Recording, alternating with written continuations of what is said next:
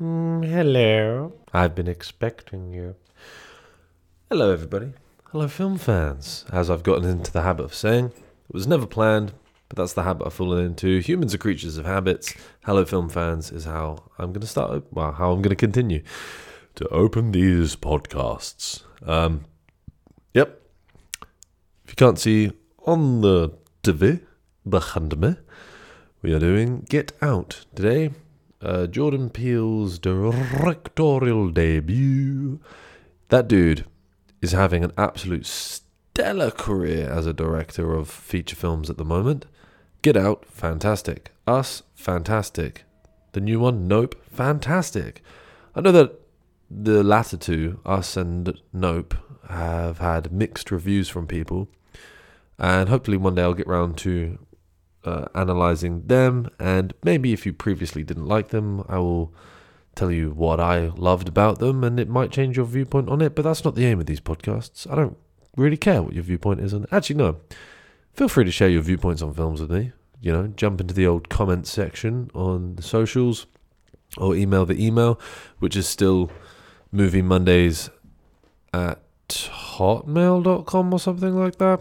It's on the social medias just find it, or just go on the social medias, which are all now chatting script. So Instagram is at chatting script, and Twitter is at chatting script. Just hit me up on there. It's easier for everybody involved. If you want, if you want to uh, request any films for me to analyze or any TV shows, if you want to debate me on anything, uh, if you think what I've chatted was complete script, was complete rubbish, then hit me up, dispute it let's uh, yes.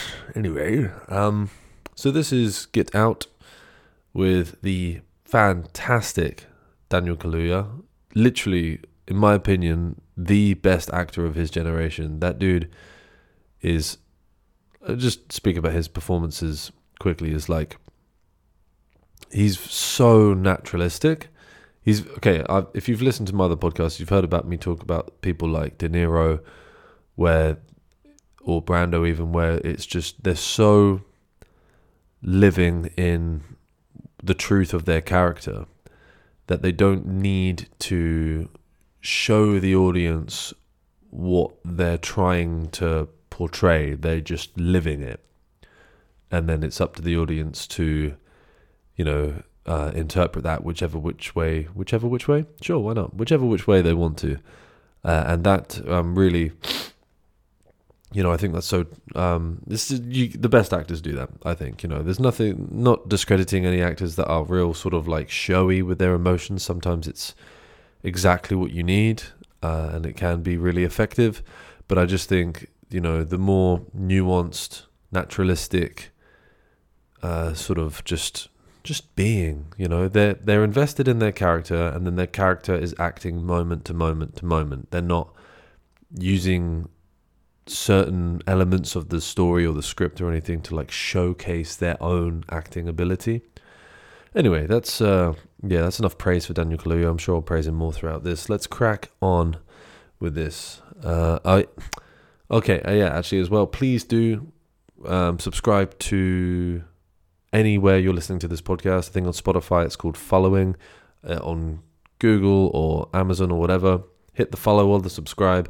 If you're on the YouTube channel, please hit the subscribe. It would just help me out, um, you know, raise sort of the profile of the pod. Uh, follow me on the social medias. Like I said, it's at Chatting Script, so you never miss an episode. I tend to drop trailers on there as well. So if maybe I'm analyzing a film you haven't heard of or seen, um, and you're like, oh, I don't know, maybe I'll check that out. Just give the trailer a little watch, and it'll show you what you're getting yourself in for. Um, yeah. Anyway, let's crack on. Oh, and there's a good chance that this podcast may get flagged because I'm not going to wear headphones today. Because if I remember, I've only seen this film once before and I loved it, but uh, I remember it being quite um, like the use of sound on it was quite uh, important to the you know the the gravitas of this film or like executing what this film wants to execute, which is you know it's quite that's the case with most films, to be honest with you. Um, but it occurred to me when I was editing my last one, Only God Forgives, that I was spending quite a lot of time trying to describe the soundscape to people, and I'm just gonna try this this time, and hopefully it doesn't get flagged and and taken down and blocked or anything. If that does happen, I'll try and do a re-edit where I take out those parts where the sound is being played or whatever, and we'll just have to just have to see. Like I say, you know, a lot of this pod stuff is, especially the video component part, is you know new to me in the sense that I'm just trying stuff out, throwing shit at wall and seeing what sticks. So anyway, that's enough rambling. Let's get rolling. Okay, as opening shots go, I really like that. God, that was a bit Garth Brooks, wasn't it? I really like that just you know the orange of the street lamps, the blue of what I'm assuming would be the moonlight. It's been slowly tracking backwards. There's crickets. We can hear someone talking. There um, sounds like they're on a phone or something, and they're you know uh, confused about sort of where they are or the place they're trying to find or anything. So straight away you're a bit like ah, a little bit of fish out of water thing, but just a real nice simple opening shot. And there's like a can you hear the undertone? Don't know if you can hear that undertone, but there's like a humming of a just an unnerving bit of music. So, like I said before, establishing shots important, sets the scene, lets the audience know what's happening. Also, Lakeith Stanfield, this dude. Uh, let's get a better shot of him. Lakeith Stanfield. Um, ah, what's that amazing film he did with Emma Thompson, where they're like salespeople? Thank you for calling. I think. I think it's called Thank You for Calling. Uh, this dude, Lakeith Stanfield, is insane as well. Like top tier actor. If you haven't seen him in some stuff, check out some stuff. I'm pretty sure Thank You for Calling is is what it's called. Something like that. Just IMDb, Lakeith Stanfield and Emma Thompson. They're in the film together. It's it's a brilliant film. Um, but yeah, this dude. Whenever I see him, he never misses. He never misses his quality.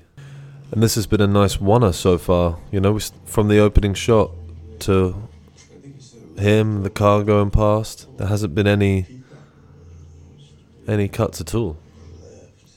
Nice little oner. You hear that? That car radio is playing um, Run Rabbit, Run Rabbit, Run, Run, Run. So straight away bit, building up a bit of a eeriness.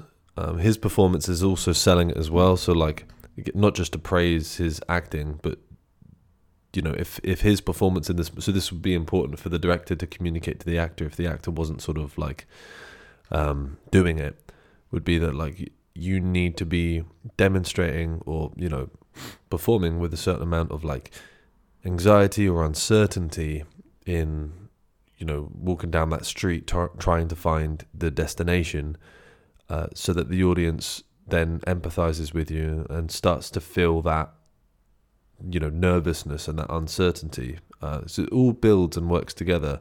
The you know the crickets in the background, the Run Rabbit soundtrack of the car, the way it's just sort of parked there and is like creeping up on him. All these all these layers. Ogres are like onions with layers. Okay, and that's the first cut we've had. So all those oners have been, apart from the establishing shot, but then Lakeith Stanfield walks into the frame, and then it's all pretty much quite tight on him. We're looking at like a, essentially a close up because it's shoulders to head, more or less. Sorry, I'm still getting over that flu that I had the other week. I'm pretty much out of it now, but all this cold weather has just meant my nose has been running like a tap. So I do apologize if there's sniffing and, you know, gross noises throughout this podcast, but you know, time waits for no man, and I'm gonna get these podcasts done regardless of health. So I'm basically I'm a trooper, and you know, praise me. I'm kidding. Uh, so this is the first cutaway we've had, um, and the fact that all these other shots of Lakeith were, like I say, close-ups, and then we cut to a, a nice big wide. For me, that sort of shows that he's like almost like lost to the audience now. Like he's he's in the distance, so he's out of our um, like ability to sort of help him or save him. Like he's that's that he's almost gone kind of thing. And then I don't know if you heard that, but the like the Run Rabbit score was still playing. Um, it was like taking over the um, the audio soundtrack essentially. There wasn't a lot else. And then when he slams down the boot after he stuffed Lakeith in there, that slam cut the music, and all of a sudden we get the f- the first use of the eerie violin score in this. Like, listen to this. Yeah. I want to say as well, Caleb Landry Jones, also an absolute stellar actor. Um, if you haven't seen him in a lot, he was in this.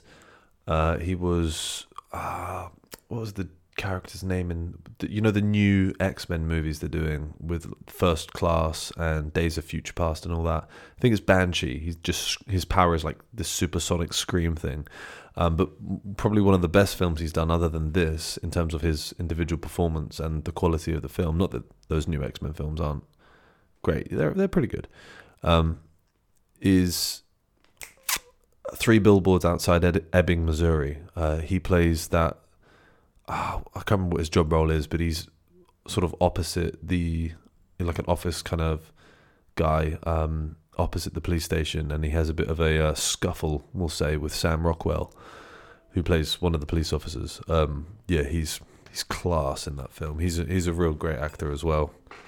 There's so many awesome young actors in this that are like, you know, they're already fairly established, but like, you know, they're sort of getting their getting their chops in, cutting their teeth pretty well. Just how unnerving this score is. It's proper like almost Friday the Thirteenth with the whispering, you know, that kill, kill, kill, and all that. And who doesn't love Childish Gambino, man? So I'll, I'll pause it here because I'm worried that at the moment Childish Gambino's um, oh, it's not Stay Woke, Redbone is playing uh, over the top, and what a song! But when a song that sort of you know famous, I worry that if I put that out, it it will get yeah as part of the pod, it will get flagged like straight away. Um, I love Childish Gambino; he's amazing.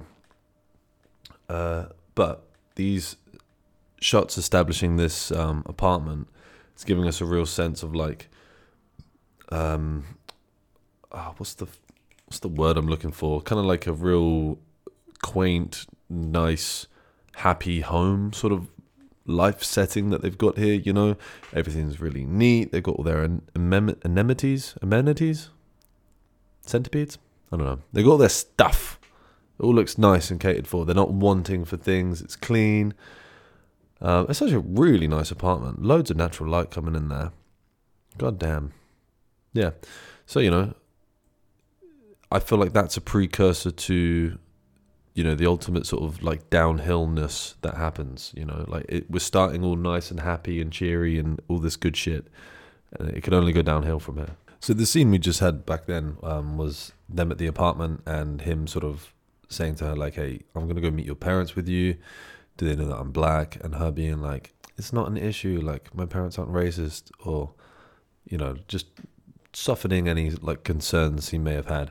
And it's a real sweet, intimate scene with them. Like the sort of more uh, vulnerable they get with each other during that scene, the tighter the shots get on them. You know, it sort of starts with mediums and kind of wides because they're on like separate parts of the room. They get a bit closer. We switch to mediums. They get more intimate and vulnerable, talking about this important stuff, and the cameras get uh, closer to them. You know, close ups, and it's nice, intimate. It's really brightly and softly lit, so there's no like harsh lines and shadows on their faces and stuff. It's all real sort of soft um, lighting, but still really bright.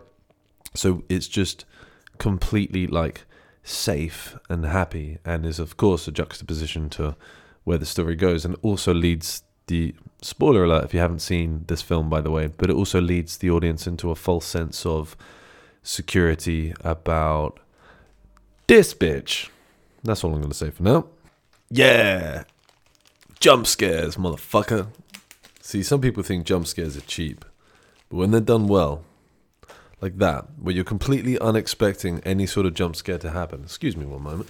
Jump scares, when they're telegraphed. What I mean by telegraphed is in like, say in like boxing, for example, if you're gonna go throw a punch and you like, you know, really telegraph the movement's coming and then you throw the punch, the other boxer knows it's coming because you've telegraphed it. So when you telegraph a jump scare, for example, it's when you're like, you know, you might have a shot of uh, a character in a in a house where you know there's a killer about, and you you it's been established that the killer is like you know in one of the rooms near them or whatever, and they're walking through uh, the the house. Pardon me. And they like you know look around a corner, and you're expecting the scare, and then as the camera cuts back around to the person, the killer's behind them, and then that's the jump scare kind of thing. It's telegraphed, so you can preempt it, so it's not as shocking, and then it's a little bit cheap. But like that, where we literally just had them driving down the road, sort of bantering with each other, being all happy and flirty, and then all of a sudden, bam, they hit a deer, and it's a big noise, you know. So the big, that's why I wanted you to hear the sound this time. You get the big thing sort of straight away of the noise and everything, and the car screeching as they slam on the brakes and everything. And then this awesome wide shot again, not quite symmetrical, um, probably wasn't intended to be symmetrical, but it sort of really establishes that they're like way out in the sticks with not a whole lot of help or aid should anything bad happen. See, look at his performance right here. He's not, he wasn't like telegraphing that he's telegraphing and he wasn't you know showcasing that he's like looking for something. He's not like doing any scaring he's just looking. He's just being. He's not showing off to the audience like oh look how good i am at searching for the thing that hit our car. He's just looking for it. Naturalism man. Underrated in cinema these days. And now i, th- I think he's seen what it is that it that it's here. And he for me there he looks like he feels sad about it. Like he feels maybe a little bit guilty or he's sad that you know um, the the deer i think it's a deer that they've hit is is dying you know? Look that's a to me that looks like a sad expression. But he's not you know showing off to the camera like oh we hit a deer. He's just man that sucks. We hit a deer. Do you know what i mean if you don't know what I mean, figure it out. I do like this though, how this is really building the tension because we still haven't had a good look at it. We could see it then, but it was out of focus. Now we can see it. But with this score building up in the background, it's all very like unnerving.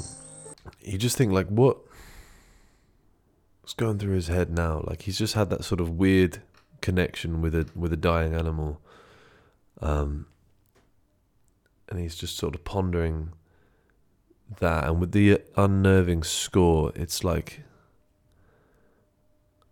I don't know. Is that like an omen that maybe he's moving towards something that he shouldn't be moving towards?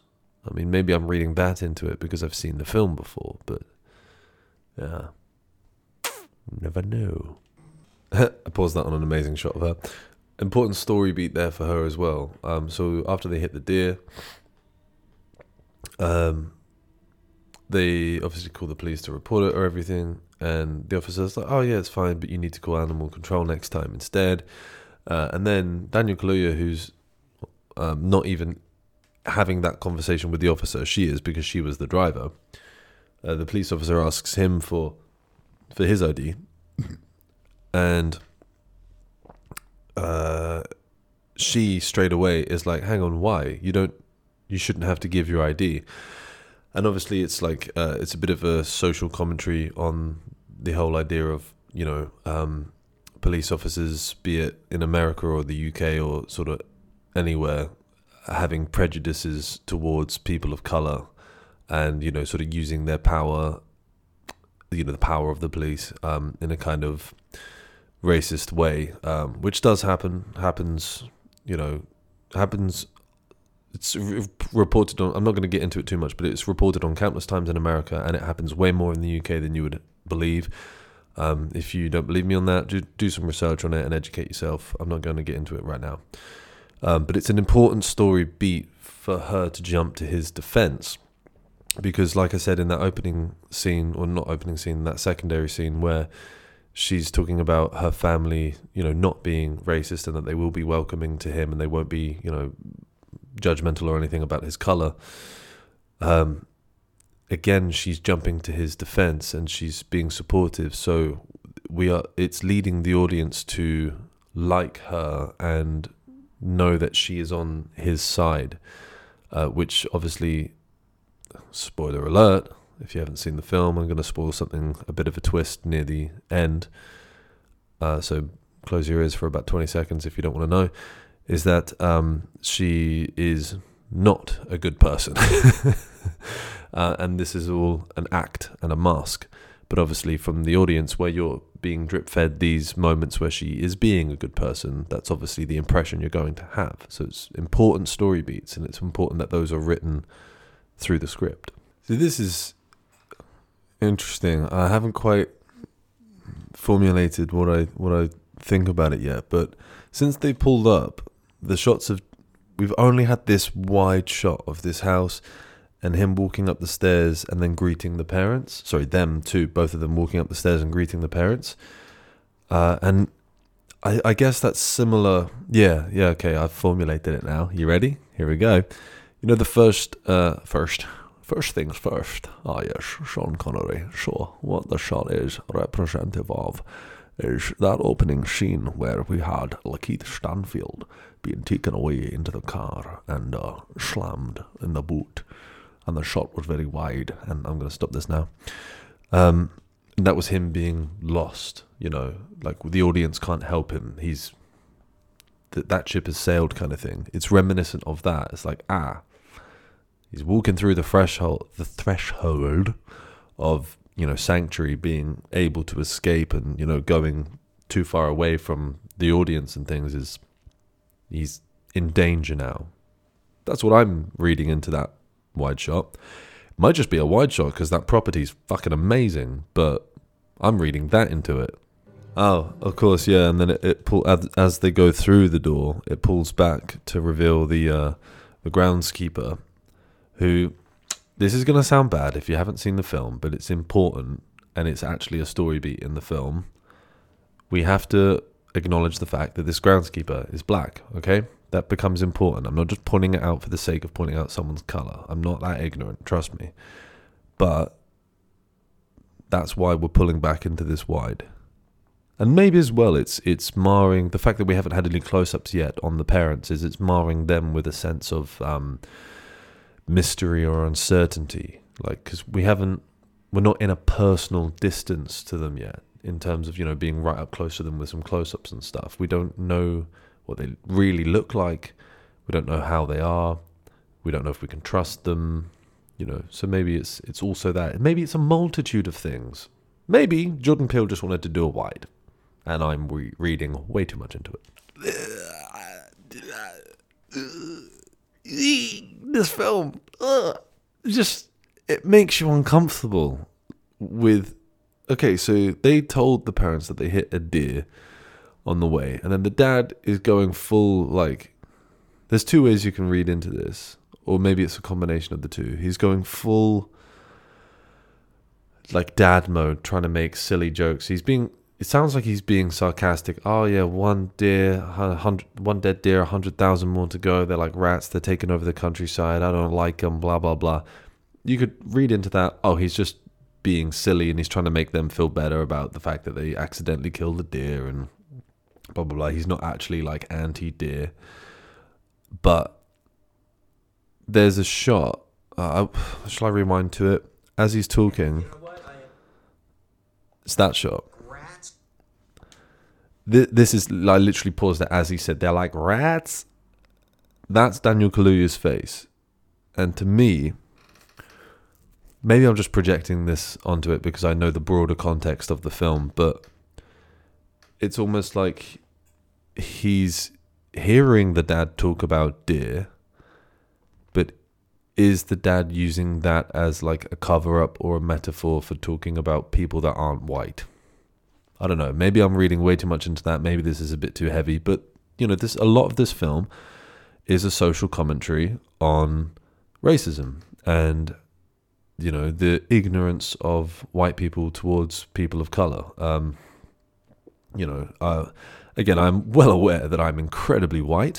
so, like, I don't want any of this to come across like I'm white splaining anything. Um, but that's what the sort of uh, the undertones and the the commentary of this film is, and that's partly what makes it a fantastic film. Just speaking in about horror movies in, in broader strokes, I do find that the best horror movies are the ones with some sort of social commentary. So let's look at George A. Romero's uh, Night of the Living Dead and Dawn of the Dead. The, the the so the Night of the Living Dead, if you're not aware, was 19 I want to say 68 or 69. It was black and white, and that was the first film to introduce what you would naturally now think of when someone says zombies.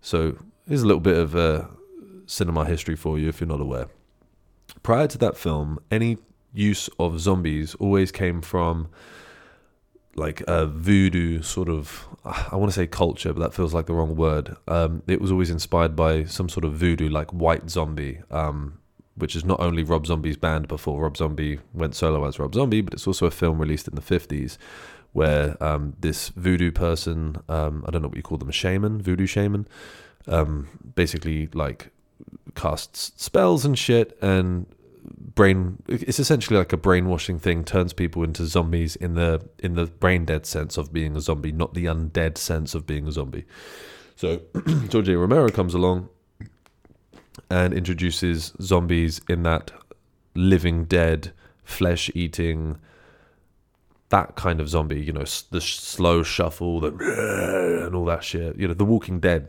wouldn't be the walking dead if George A. Romero didn't do that to zombies uh, so, but the social commentary of that film, Night of the Living Dead, is um, about racism. So the central character is a black guy, and um, a lot throughout the film, he's subjugated to, you know, judgment or straight up racism, or not treated as equal, or not trusted, or not listened to, or not respected as much as like the rest of the white cast. Um, and then, spoiler alert for the very end of that film. So, again, plug your ears if you don't want to hear it. But at the very end of the film, he's literally like last man standing after pretty much everyone else has been killed by the zombies. And a wave of uh, like sheriffs and police officers come sort of sweeping through the countryside where the film is set and um, see him like hiding out. They're killing zombies left, right, and center, these sheriffs, right? Just trying to clear the landscape, basically. They see him sort of hiding out in this house, peering. Th- I think he's peering through a window. It's been a few years since I've seen it. He's peering through a window with a gun, like trying to see if he's okay and stuff. You know, checking if the coast is clear or whatever. And the sheriffs are like, "Oh yeah, there, there, there's a zombie. Yeah, quick, sh- shoot, shoot that guy." Uh, you know, just it's it's really uh, apparently clear that the sheriffs are literally just like, "Oh, here's an opportunity to kill a black guy just because they are racist, kind of thing, you know. Uh, so that's the social commentary in that one. Whereas Dawn of the Dead, the sequel to that, is in color and is widely considered like the best zombie movie ever made. Um, Zack Snyder did uh, a remake of it in the early 2000s, equally brilliant. Maybe not equally brilliant, but it's brilliant. Uh, but either way, the commentary of the original Dawn of the Dead is the is the one where they're trapped in the shopping mall and it's a commentary on consumerism because there's so many shots throughout the film where you just have all these zombies wandering around this shopping mall, uh, you know, walking past like various department stores, jewelry stores, electronic stores, all these things, just brain dead, being zombies and that. And it's basically a reflection of kind of it wouldn't be too different if these people weren't zombies if they were still people walking around you know? So the that very long drawn out point was saying that the in my opinion the standout horror films do tend to have some sort of social commentary. And this one in particular is very very very much about like if you didn't pick up on that when you watched it then wake up. But is very very much about race and you know yeah i think i've said enough. Let's carry on. But this shot yeah this shot to me just around that back this shot to me is like him hearing undertones and the dad talking about the dead deer him hearing the undertones of you talking about deer or you talking about black people? What are you doing here man? That exchange that exchange was great. This this little exchange watch this exchange. So he's the dad is giving chris a tour of the house is there anything more boring, more unnecessary than when you go to someone's house and they give you a tour of the fucking house? Show me where we're hanging out, show me where the toilet is, and show me where I can, you know, refill my glass, you know, with like water or beer or whatever it is that we're doing, whatever the whatever the hangout is that we're happening. Show me those things. Where can I sit? Where do I get food and drink? And where do I piss? You don't need to give me a tour, right? I hate it. It's so stupid. All it is is an excuse for whoever's house it is to brag about, look at all this shit I have. Fuck you. But look at this exchange. He's like, save me. She's like, I can't. And he's like, oh, I just have to tolerate this shit. oh, man. Such expert written dialogue from Jordan Peele, the writer and director, if you want aware of this film. So they just um they just saw a um on this grand tour that he's doing. He had the the photo of his old man, as in the, the dad's old man, um, basically being an Olympic athlete. Uh, and the story that he gives it is um, he was beaten to a medal by Jesse Owens, the guy who won Olympic gold in front of Hitler in what would that have been like the 1930 something Olympics? I don't know what it was, 38, 39, something like that. Um, and the dad's like, oh yeah, you know, brilliant. Fuck all that Aryan master race bullshit. Um, and he goes, yeah, my old man nearly got over it, which is sort of, you know, like a little subtle joke. And then he's like, oh, that's the basement. We, we had to seal it off. There was a lot of black mold. He like emphasizes black when he says black mold. So that, that might just be me reading into it. But you're like, hmm, okay. But again, because I know the broader context of this film and what this family are actually like. and then they walk into the kitchen and he says, Oh, this was my mother's favorite place. We keep a little piece of her in there. And then the person Daniel Kaluuya is looking at right now is uh, the housekeeper, looks like a housekeeper, got rubber gloves on and some sort of like, you know, penny apron thing. Uh, and it's a black woman. So he's seen the black groundskeeper. Now he's seen a black housekeeper. So he's like, like rich white people, all the help around the house seems to be black. So you know, there's like all these little drip feeding moments of oddness and strange not play on words, but strangely chosen, strange choices of words from the dad and that. So that's a important sort of suspicious story beat as well. He says, as they walk out into this huge garden, the dad says to Chris, um, the nearest house is way across the lake, total privacy. Just an important story beat because that's telling the audience, like, if shit goes down, there is not a lot of help anywhere. Again, subtle hints that this family aren't um, what they say they are. This lovely woman is coming around, refilling everybody's glass. No one is even, apart from Daniel Kaluuya, no one is even acknowledging that she's there. Never mind saying thank you for filling up the glass. Little subtle story beats. That that scene, like, I don't know, this again, I don't want to come off like I'm white splaining or anything or, or acting like I've got any sort of like authority to talk on this in any way. Um, but it's, I want to phrase it as it's like an educational scene for white people to sort of learn or realize that like when you're talking to a person of color, you know, black, brown, Asian, whatever, any person of color, they are more than the color of their skin, right? So this scene, you've got Caleb Landry Jones talking across the table uh, to Daniel Kaluuya and asking him, "Do you are you into UFC, MMA? Pardon me, that type of stuff."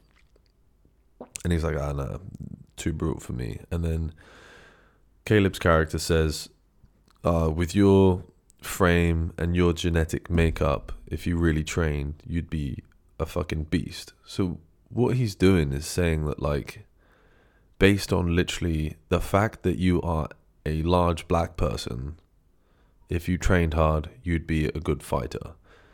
Where it's like how do I how do I explain this without sounding like I'm fucking white splaining this or like pretending I have I don't have any authority or any like right to to really sort of comment on this. But what I can say from experience, you know, I've I've probably been guilty of it myself. I definitely know friends and family that have been guilty of it, but this scene is a bit of an eye opener in the sense that like you shouldn't you shouldn't do that. Ultimately, it's pretty ignorant to do that to just make statements or assumptions about someone based on their ethnicity. It's just, just don't do it. You know, um, I don't really. And this is again the social commentary thing I was talking about in in the makeup of this film and why this film is good because it uh, it ultimately feeds into a sinister motive from uh, Claire's family. Is it Claire? Is that the girl's name in this? I can't remember now. Um, so yeah, it's it's it's all part of the makeup of the story. Uh, but yeah, you know, it's setting the fucked upness. And look at him. He is like, this bullshit again. Every fucking white person I have to speak to is gonna, you know, they're not seeing the person underneath. They're only seeing the exterior. I don't know. I don't know if I worded that right or if that came across really ignorant, but it was supposed to be done with empathy and understanding. So hopefully it came across that way. You hear how great that use of sound was? Um, hopefully the mic picked up the speaker. I moved the speaker there earlier. Hopefully that helps. So he's there, sort of dazing, and the shots of him in his, in the bedroom there, sort of dozing.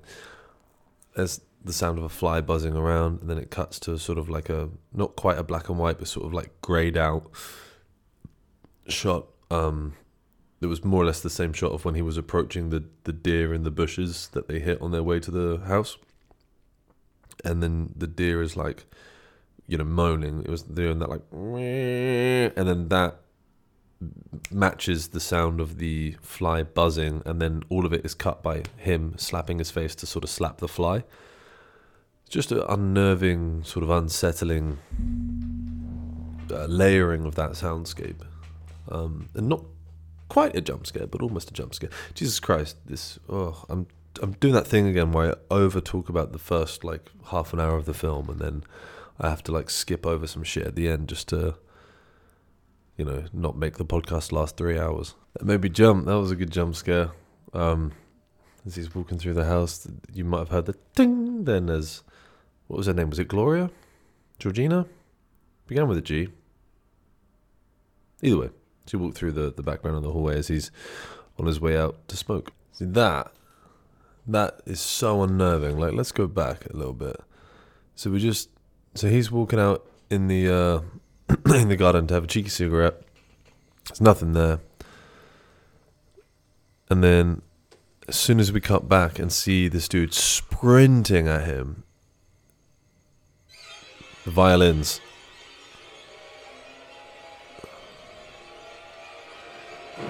So that violin's mixed with him just giving it legs straight towards Daniel Kaluuya is so unnerving. Like, and it's only intercut between this and Daniel Kaluuya's sort of reaction of like, "What the fuck is this dude just running straight at me?" It's just really unnerving. Like, I think it's the fact that the camera holds for quite a long time on this, so you there's no like reprieve from it, and any reprieve you do get is Daniel Kaluuya looking a bit concerned. So there's no sort of chance for the audience to feel like we're able to escape it. You know, look at him go. But even just that, look at, look at Daniel Kaluuya's. He's not overselling that he's scared or intimidated by this. He's just so he's just you know, he, he's shuffled. Let me press play, and hopefully uh, I paused it at the right time. But he's just shuffling back a bit. Look. See, just shuffles back a bit. Just unnerving, weird shit. You hear the noise of the the spoon scraping around that teacup, the gentle ting ting, and the you know as it hits the rim of it, ting ting, and as it scrapes the rim of it. It's important sound layering. Now we get it. That was a close up just then of the teacup. So now it's drawing attention to the fact that she's still stirring it. Why is she still stirring it? So now the camera's starting to move in as she's like broken down his defenses and she's her questions are working and prying at him. This is the hypno- hypnotizing, hip, hypnotic scene. The scene where she does some hypnosis. The hypnosis scene. There we go. The camera's starting to move in on him now. So it was it was basically just this, and we're starting to move in now because she's she's getting what she wants from him. He's becoming susceptible and vulnerable. So this is the sinking moment where he's, she says sink into the floor and he sinks down.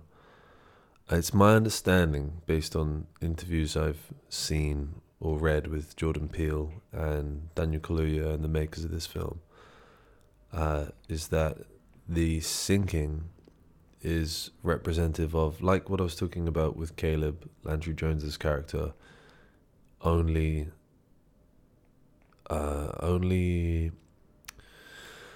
sort of like, how do you word this? Only like viewing Daniel Kaluuya's character as surface level, i.e., the color of his skin. So, with the sinking feeling, from my understanding again, from what, what I've seen and heard and read, is that it's again, I don't want to sound like I'm talking about this from any level of authority. I'm one of the whitest people on planet Earth. But it's supposedly representative of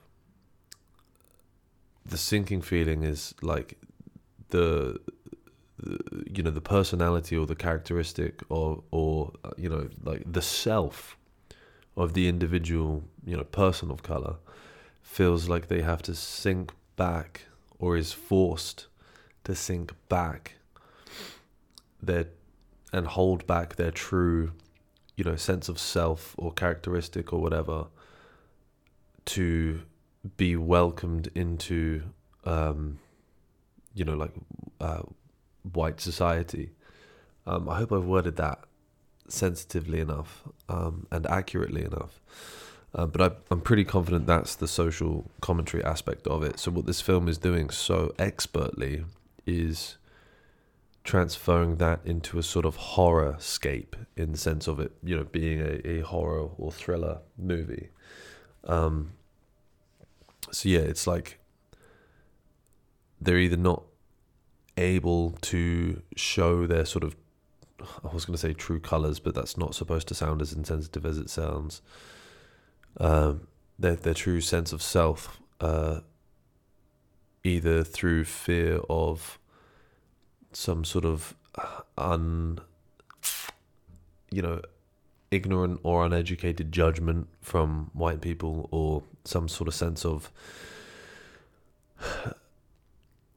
being uh, tarred with the with an inaccurate brush or something. Um, I, ho- I really hope I'm wording this well and, and doing the film justice and not sounding um, ignorant or you know not sounding um, you know, like like uh, authoritarian on any of these issues because of course I'm not. And if I'm wrong about any of it, pl- uh, please feel free to educate me in any way. Um, you know, do it nicely, but uh, yeah. Um, anyway, uh, it's very powerful social commentary, at least from my experience, but.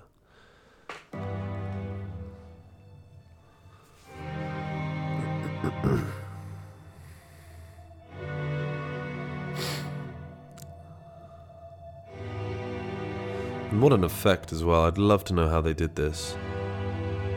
Just from a sort of practical effect standpoint. I'm pretty confident that Jordan Peele is a fan of practical effects. So is this wire work with a um uh a big fan or something? So uncomfortable. So uncomfortable. Ah, oh, this scene with it with the party is just littered with like inappropriateness towards Daniel Kaluuya's character, and all of it is based on his aesthetic. Lakeith Stanfield from the opening scene, now all clean shaven, wearing different, very different stylistically clothes to what he was previously wearing. Different demeanor. The plot thickens. Something as well, actually, about the. Um, similar to that other Lakeith Stanford thing. I'm pretty sure it's called Thank You for Calling. Ah, let me double check, actually, just before I crack on with this point. Um, thankfully, I had IMDb open and ready to go. So, sorry to bother you. It's called Sorry to Bother You. I knew it was something about like um, a play on words for like when you know like a salesperson calls up and they're like, "Oh, sorry to bother you." Uh, of course, it wouldn't be "Thank you for calling" because that would imply the the person receiving the sales call is is grateful for the, the sales call. It's called "Sorry to Bother You." Uh, that's the Lakeith Stanfield and Emma Thompson film I mentioned earlier. Um, great film, but uh, there's this sort of running like joke or theme throughout the film that people like Lakeith Stanfield, when they're in the office making these sales calls, they have to adopt a uh, white voice. And who is it that does Lakeith's? Yeah, it's David Cross. yeah. yeah, I love David Cross. If you don't know David Cross, he's uh, he's normally bald with big glasses, um, and he's in anything from Men in Black uh, to Arrested Development. Uh, he's he's in loads of stuff. He's one. Of, if you don't know him by name, he's one of those people. When you see him, you go, "Oh, that dude. He's in everything." Um, but yeah, he has like one of those really kind of nasal, white-sounding voices, and he does Lakeith Stanfield's white voice in "Sorry to Bother You." Um, and if don't know if you've noticed, but every okay, again, spoiler alert if you haven't seen the film, but talking in the sort of broader context of this film, everyone that's been hypnotized and then put into the sunken place by the hypnotist the like you know anyone from the groundskeeper to um uh, the housekeeper I can't remember her name um and Lakeith Stanfield now uh, like I said different demeanor different voice different costume.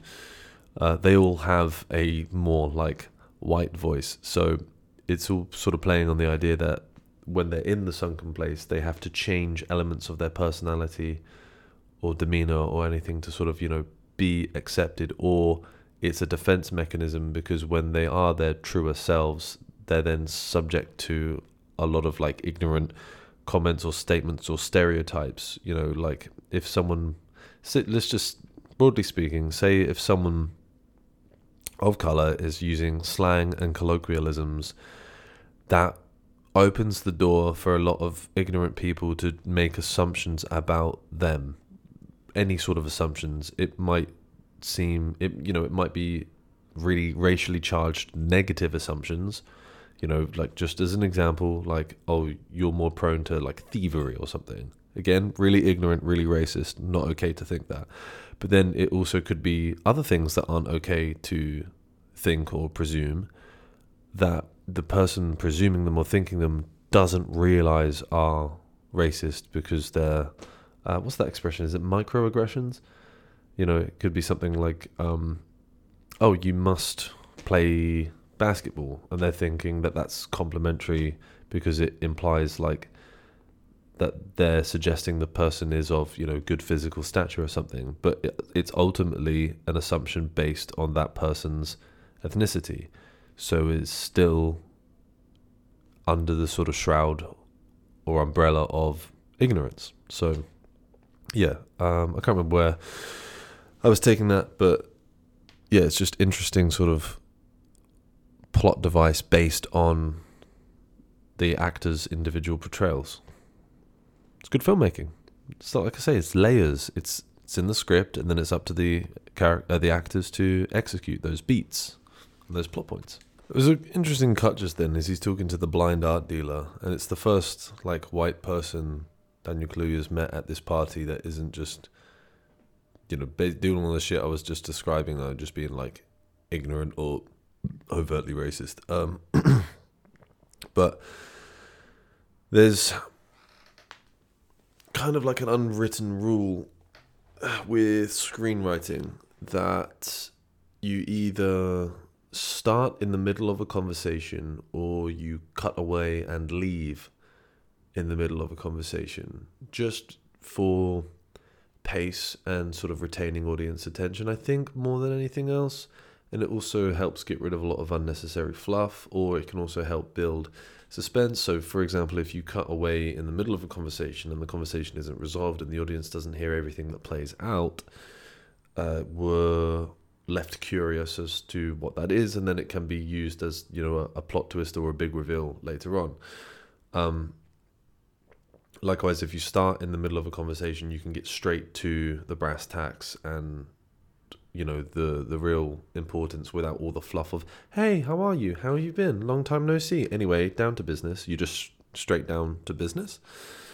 Um, and that that scene then just did that. So he spoke to the art dealer um, important information in terms of story and things was exchanged and character in terms of that art dealer's character he becomes relevant later on and then we cut away because there's no need for further pleasantries and, and niceties. So if you're writing scripts and stuff, just bear that in mind because Jordan Peele knows what he's doing.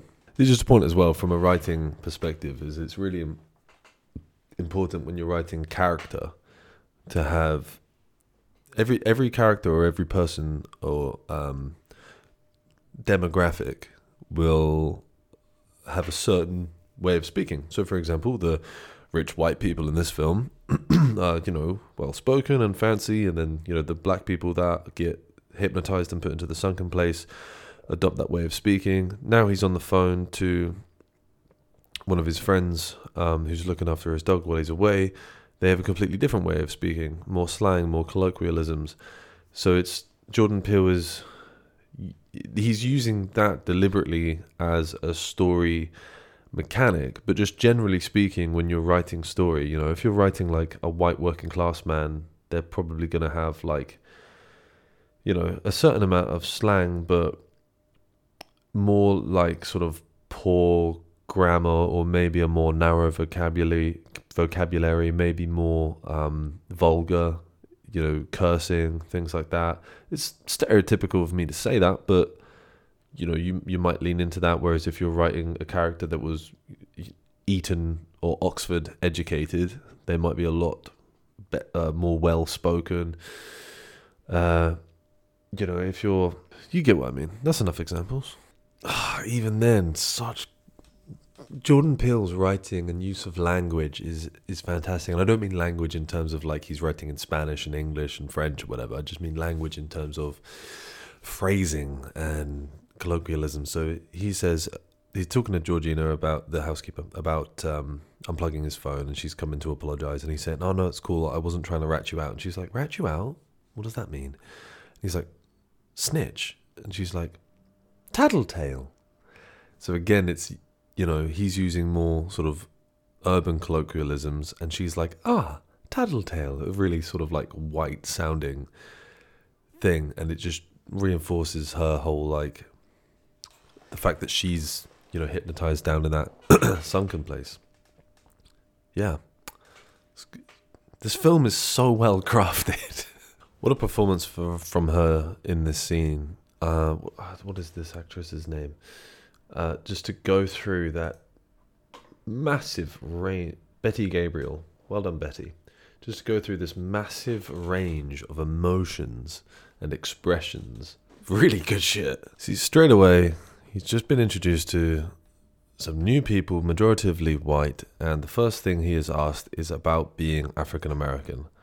This is again playing on that theme that I was talking about earlier of people only addressing Chris or the, the wider commentary is like people of color in general that when you know normally when white people if you if you don't have a lot of black friends or you don't hang around with a lot of black people or even you know other people of color there does tend to be that stereotype of white people just only asking them things based on the color of their skin. And it doesn't if you're if you have good intentions it might not seem to you as though it is racist or ignorant but it is racist or ignorant because it might not be overtly discriminatory or judgmental you know, um, towards them based on their color, but it is the fact that you're only you're only allowing their personality to exist within the fact that they are are of color. Okay, I think that's I think that's probably the best I've worded that point that I've been trying to make throughout this film. But that is what the reason I keep saying it again. I don't want to sound like I'm talking from any authority, but that is what this film is saying. That is the social commentary of this film. So that's why I keep coming back to it. Okay, cool. Look at the lighting in this scene, um, comparatively to when I was talking about the opening scene, where they were in the apartment. They were talking about um, race and uh, like the idea of her family being racist or anything. Um, there we go. That's a better shot, and uh, how soft and uh, almost like friendly the lighting was. Um, it was no harsh shadows or anything on their faces. And now uh, the story's ramping up a little bit. Some things have happened. There's been some tension and all that. and there's these you know very prominent shadows and and more harsher use of light. Even though it's natural light they're out in in the sun and things but you know to the average audience member it, you're like oh but sunlight on their faces and and things but it's very likely deliberate setup lighting rigs and things like that. They may have been very lucky and just had a really awesome you know sun in the perfect position with the perfect lighting and everything but just knowing the nature of films you know filming this this uh, two-hander scene between him and and um, Rose. Could it, her name wasn't Claire by the way. I don't know why I called her Claire earlier. Her name is Rose. Um, yeah, they may have been very lucky, but it's more likely that it is a deliberate setup lighting rig, and it's created all these like shadows and harsh lines and things on on their faces. So that brightness and and and warmth and softness and sort of happiness and safety of that first scene with those two is very different now. I'm literally getting, I've seen this film already. I'm literally getting like fucking heart palpitations. The the sense of uh, like the adrenaline and suspense building in this scene is so beautifully um, constructed. So, uh, like I've said before, ten, uh, suspense and tension is. Um, I'm pretty sure Tarantino said this because I can't not reference that guy. Th- picture an elastic band, and the tighter and further and longer you can stretch out that elastic band, the more the suspense is, uh, you know, generated palpably. Palpably. So you've got so many things adding up here. There's the score in the background, which is like some awkward sustained strings. Um, you've got Caleb Landry Jones twirling the lacrosse stick, and then he's like juggling it between his hands. So it's like, which is like that's a that's a weapon fundamentally. If he wanted to use it as such, he could use it as a weapon. So you've got that reminder of that there. You've got uh, Daniel Kaluuya's performance where he's showcasing um, nervousness and there's a quiver in his voice. His expressions are not.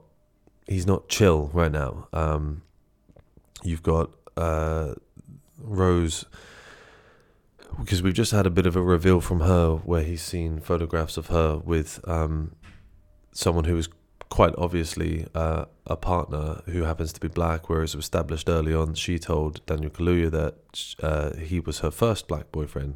So now we know that's a lie. There's also a photo of her there with uh, the housekeeper, Georgina. Is it Georgina? Whatever her name is. Um, looking very different aesthetically to how she is in housekeeper mode, similar to Lakeith Stanfield's character, where he was more himself at the start, and now he's been like whiteified uh, with you know his little hat and shit um, when he's in the hypnosis state. Uh, then we've got the idea that he's being surrounded. So the room to his left, the father's just appeared down the hallway. The mother's there with her teacup. We're starting to hear that noise build up. Caleb Landry Jones is blocking the doorway. The stairs, the only other route to salvation, Rose is still stood there, blocking them. He's been surrounded. So you've got all these layers. Just, it's making me so anxious. And I know how the scene plays out because I've seen the film, but I'm still like, my heart was like, dude, masterfully constructed scene. Symmetry. Look at that shot. What a shot. I fucking love symmetry in films. Just something about it's so satisfying.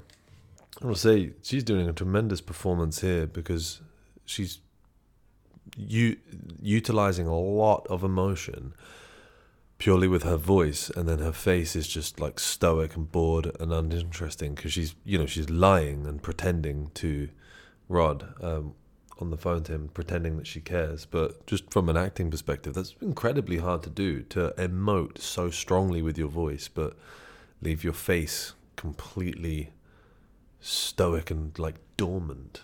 The intense symmetry. Let's rewind. So this music, and then look how brutal the lighting is. You know, it's relatively dark scene, but these very brutal lights, and this just looks. It, it almost looks violent to me. You know, it's all the harsh angled lines within it. You know, it's very cold. You know, it's not inviting or comforting or warm in any way. Who the fuck uses candles in a fucking surgical procedure? That just seems dangerous. You know, because when the candle flickers, the it plays with your vision a little bit. Just it all looks very cold and hostile and violent, and there's no softness. There's no softness at all. All the lines, you know, this framework, these straps, this this isn't a nice neat circle. It's a uh, what is that? An octagon, a pentagon, a hexagon, a pentagon. There's no softness anywhere, but it's symmetrical. This um, performance here from Caleb, he's hunching his back. He's raised one shoulder, and he's sort of slowly pushing this wheelchair through. And look at that determined pensive stare that he's got going on, unblinking eyes, just focused. It's just all very unnerving. And then, you know, couple that with the very sort of epic but disturbing and unnerving score. The craftsmanship, dudes. Ugh. Excellent use of not fully, not fully, you know, diving right into the violence by giving us a full shot of it, just using the reflection of his glasses as he removes the scalp from the geezer to do the operation. It's cool because it's. I feel like it almost. I don't know if it's from a certification point of view, but you could like you know go from a 15 to an 18 or something. I don't know what the certification of this film is. What is it? It's 15. Yeah, you could go easily go from a 15 to an 18. Um, Boom, look at that shit. By uh, giving us a full on violent shot of it. Um, so it might be that reason, but it's also, you know.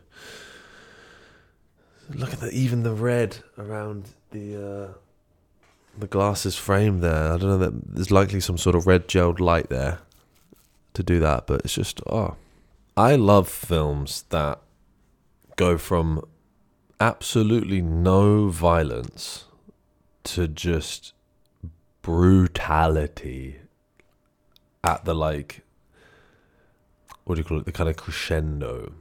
I don't know. Like not that i'm some sort of sadist getting off on violence but i really it just makes the violence more shocking. So in the grand scheme of things you know this isn't like Hostel or um, cannibal holocaust levels of violence which are too absolute like torture porn. Fuck cannibal holocaust. Fuck that film. Fuck that film. I won't get into it, but fuck that film. For so many reasons. Fuck that film. Um, but those those films are like legit torture porn where you get to see some of the most like brutal bits of violence ever put on screen. What we've seen so far is he's caved in Caleb Landry Jones's head with um is it a bowls ball or something? Just some sort of solid sphere. Caved it in. Just hit him twice, blood, and then blood on the carpet. That's it. And then he's stabbed the dad with the um, the stag's horns. What are they called? Horns? Yeah. Whatever. The antlers. He stabbed him with the stag's antlers um, through the neck, and then we just had like this deep red blood sort of drip down um, from his neck onto his chest and things like that. So, in the grand scheme of things, not the most violent things you've ever seen in film or on film or in cinema. But the fact that it's such a not that it comes out of nowhere because obviously the film it it makes sense within the film that we lead up to this. Um, but it essentially does come out of nowhere in the sense that there hasn't really been any other violence prior in the film. Like, yeah, they hit a deer early on, but there was a little bit of blood on the on the bonnet, and we only saw like a small amount of blood on the actual deer itself. Not overtly violent. So it's much more shocking to the audience when you get these like, you know, these sort of these payoffs. You know, so I really like that because it's more. Um, it's not just like, you know, everybody says that Reservoir Dogs is like a really violent movie. There's not, there's no violence in it. Like, yeah, Tim Roth shot in the belly and he, his t-shirt gets more and more soaked in blood as the film goes on. But up until the moment that he tortures the police officer and cuts his ear off and stuff, there's not really any violence in that film, if memory serves. You'll have to watch my podcast that I did on it to find out. Um, and then from there on, you know, more and more violence happens. Likewise with the Hateful Eight, uh, which I will cover eventually. The first half of the movie, there's no violence, and then from the second half of the movie onwards, there's a shit ton. So it's like the violence is more striking and shocking and more impactful to the audience and the execution of the story if it's not just littered throughout. Um, and slight tangent, that's not to say films where it is required that violence happens throughout, like Saving Private Ryan, totally different kettle of fish. Totally different kettle of fish. We know at this point this bitch is a bitch and she sucks and fuck this person. Fucking psychopath is sat there with a bowl of dry cereal and a separate glass of milk and is individually picking up one piece of cereal, biting it in half. The, sm- the, the smallest, most bite sized food in existence. She's biting that shit in half, sipping her milk separately. Psycho! Psy fucking co! This film, yo.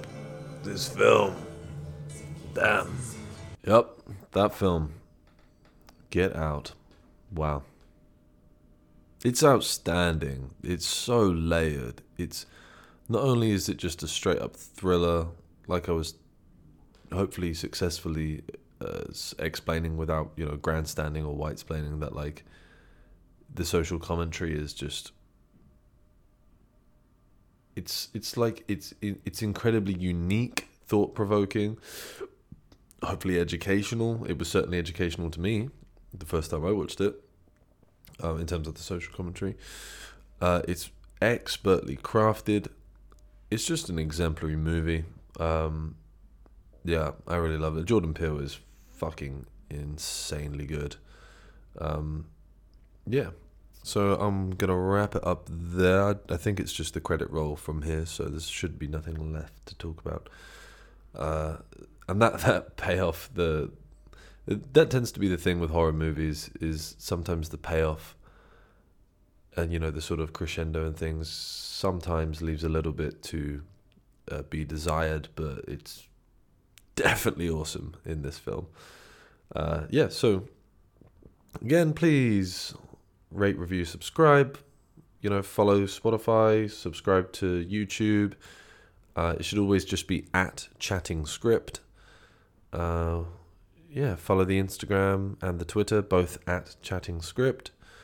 Um, comment on shit, like shit. Just help your boy out. And I hope you enjoyed that, everybody. Goodbye